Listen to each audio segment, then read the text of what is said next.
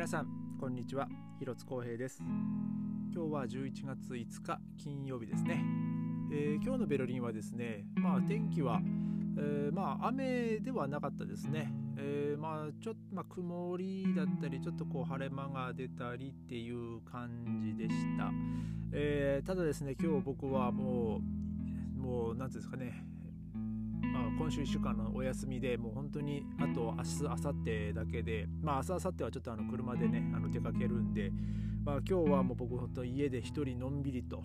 もう一歩にもう外に出ることなく、えー、家でのんびりと、えー、過ごしてました。えー、今日はですね、まあ、今日のこのポッドキャストで話したいテーマなんですけども、まあ、ちょっとまた、えー、15年前の、まあ、僕がドイツ来た当初の話に、え、ちょっと戻ろうかと思うんですがあの僕がですね語学学校であのちょっと、まあ、つまずいつまずいたというかあのまあ簡単に言っちゃうとですねあの数字の書き方であのドイツ語式ドイツ語式っていうのかなドイツ式っていうのかわからないですけどちょっとその日本とそのドイツのその数字の書き方の違いっていうのにですね、えー、ちょっとさいまあほんのちょっとだけなんですけどあのおわおやと思ったことがありまして、えー、ちょっとその話をしたいと思います。えー、まず、まあ、これを聞いてるのはね、まああのまあ、日本の方だと思うので、まあ、もしかしたら、えー、日本語を分かってる、えー、外国人の方も、まあ、いるとは思ういるかもしれませんが、えーと、日本であの数字で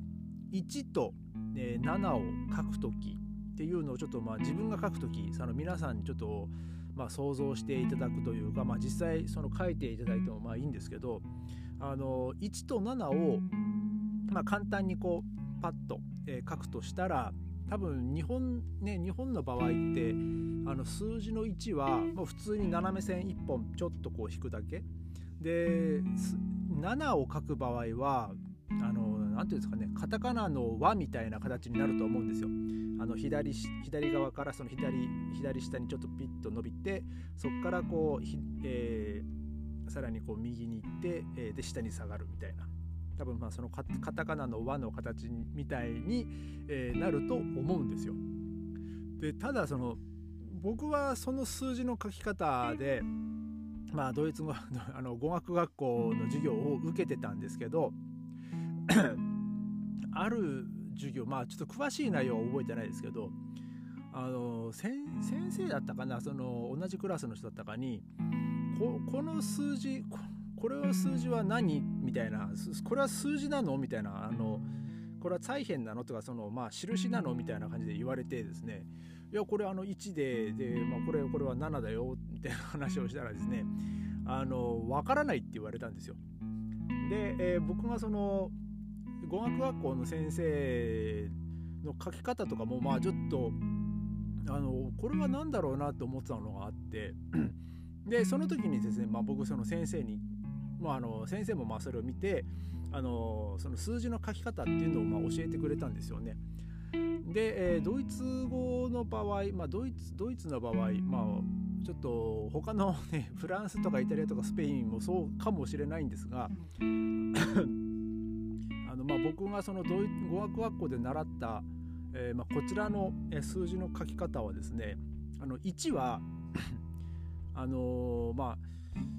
えー、まああの何ていうんですかねデジタル表記の1みたいな感じですね。ちょっとこう上左左から右上にちょっと上がってそこから下がるっていう。まああの携帯とかあの電子機器パソコンとかでその1ってこう出すと多分まあそういう形になると思うんですけどまあでも、えー、ものによってはその1の下にさらにこう平行にねこう線引かれる、まあ、数字もあると思うんですけどまあその一番下の線がないパターンですね。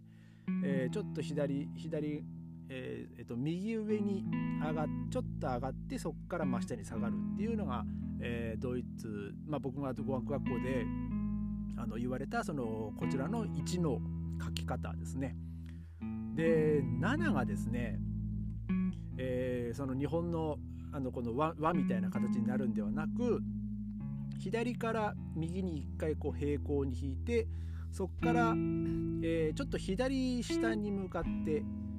えー、かちょっと角度をつけて降りていくでさらにですね今その左下に下がってきた線とちょっと交差するように真ん中ら辺で、えー、そのまバッテンをつける感じですね。でちょんとこう引く、えーまあちょっと想像できますかね。ちょっと口で説明するのはちょっとまあ難しいんですけどもう一回言いますね、えー、その左側から右側に平行に1本引く。でそこから左下に向かって、えー、さらにこう下がる。で、えー、その今下げあの今書いた線の真ん中ら辺に、えー、交差するようにちょっとこう線を入れるっていう感じですねそれがあの7の書き方になりますだからその根本的にその1と7の書き方がちょっとこう違うんですよね。で、えー、まあ、ちょっと僕も気になったのが、まあ、5の書き方もまあそうなんですけどでも多分それはこう人によりけりなのかなっていう感じで、まあ、僕の5 僕の5はですねまあまあみんなちゃんと理解してくれてるんで多分大丈夫だと思うんですけどあのー、僕僕が一番あのちょっとこうつまずいたのはやっぱその1と、えー、7ですね。で、まあ、9も人によって、まあ、ちょっと癖字だったりあのするんですけどなんかこう、ま、丸を書いてそのまま真下に下がる人とかあとなんか真下に下がるんですけどそこからさらにちょっとこう左上にちょっとカーブして書く人もいますね。それはもう僕僕から言わせるとそれは G なのっていう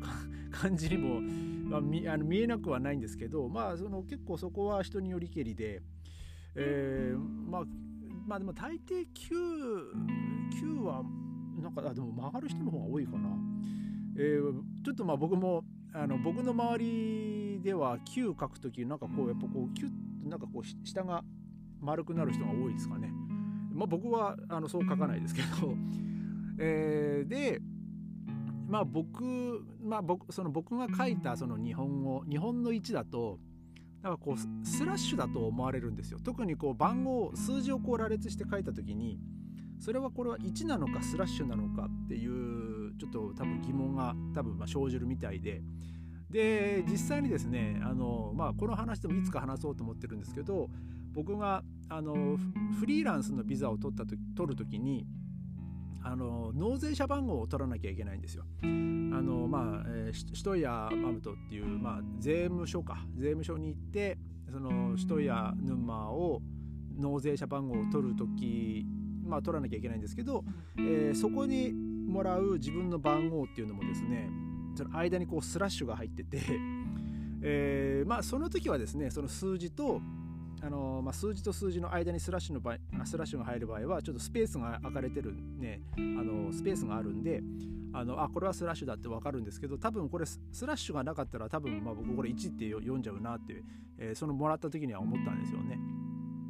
えー、なので、まあ、今日は、ね、話したのはあの日本語の、えー、117と、まあ、ドイツ語の1と7のその書き方の、えー、違いですね。で、まあ、ちょっともう僕ドイツでの書き方がちょっと癖になっちゃいましてあのいつだったかあの日本でねあのなんかこう書類に何か番号を書かなきゃいけない時に僕間違ってあのドイツ語用の1と7を書いちゃって、えー、これこれ分かります？って言われてあのでであしまったなと思って、まあ、僕これねその一回確認のために聞いたんですけど、えー、なんかその人は一瞬「ん?」っていう顔をしましたね。あのまあ、なので、まあ、僕はちょっともう一回そこを書き直したんですけど、まあ、そういう点でちょっともう僕はこの数字を書くときはもう本当ドイツ語での1と7っていうの書き方がちょっと癖になっちゃってるんでちょっと日本に帰った時はねちょっとまた戻さなきゃいけないのかなっていう、まあ、心配もあるんですけど、えー、まあそういうふうに例えばまあ日本からこっちに旅行に来られる時とかね、あのー、まあ、自分の住所を書く時とか、えー、まあそういう機会があると思うんですよ。あの住所だったりその電話番号だったりその連絡先をねその書く場合に、えー、そういう1と7のその書き方の違いっていうのも、まあ、覚えておいてください、えー、今日はそんな感じで終わりたいと思います。それではまた明日ありがとうございました。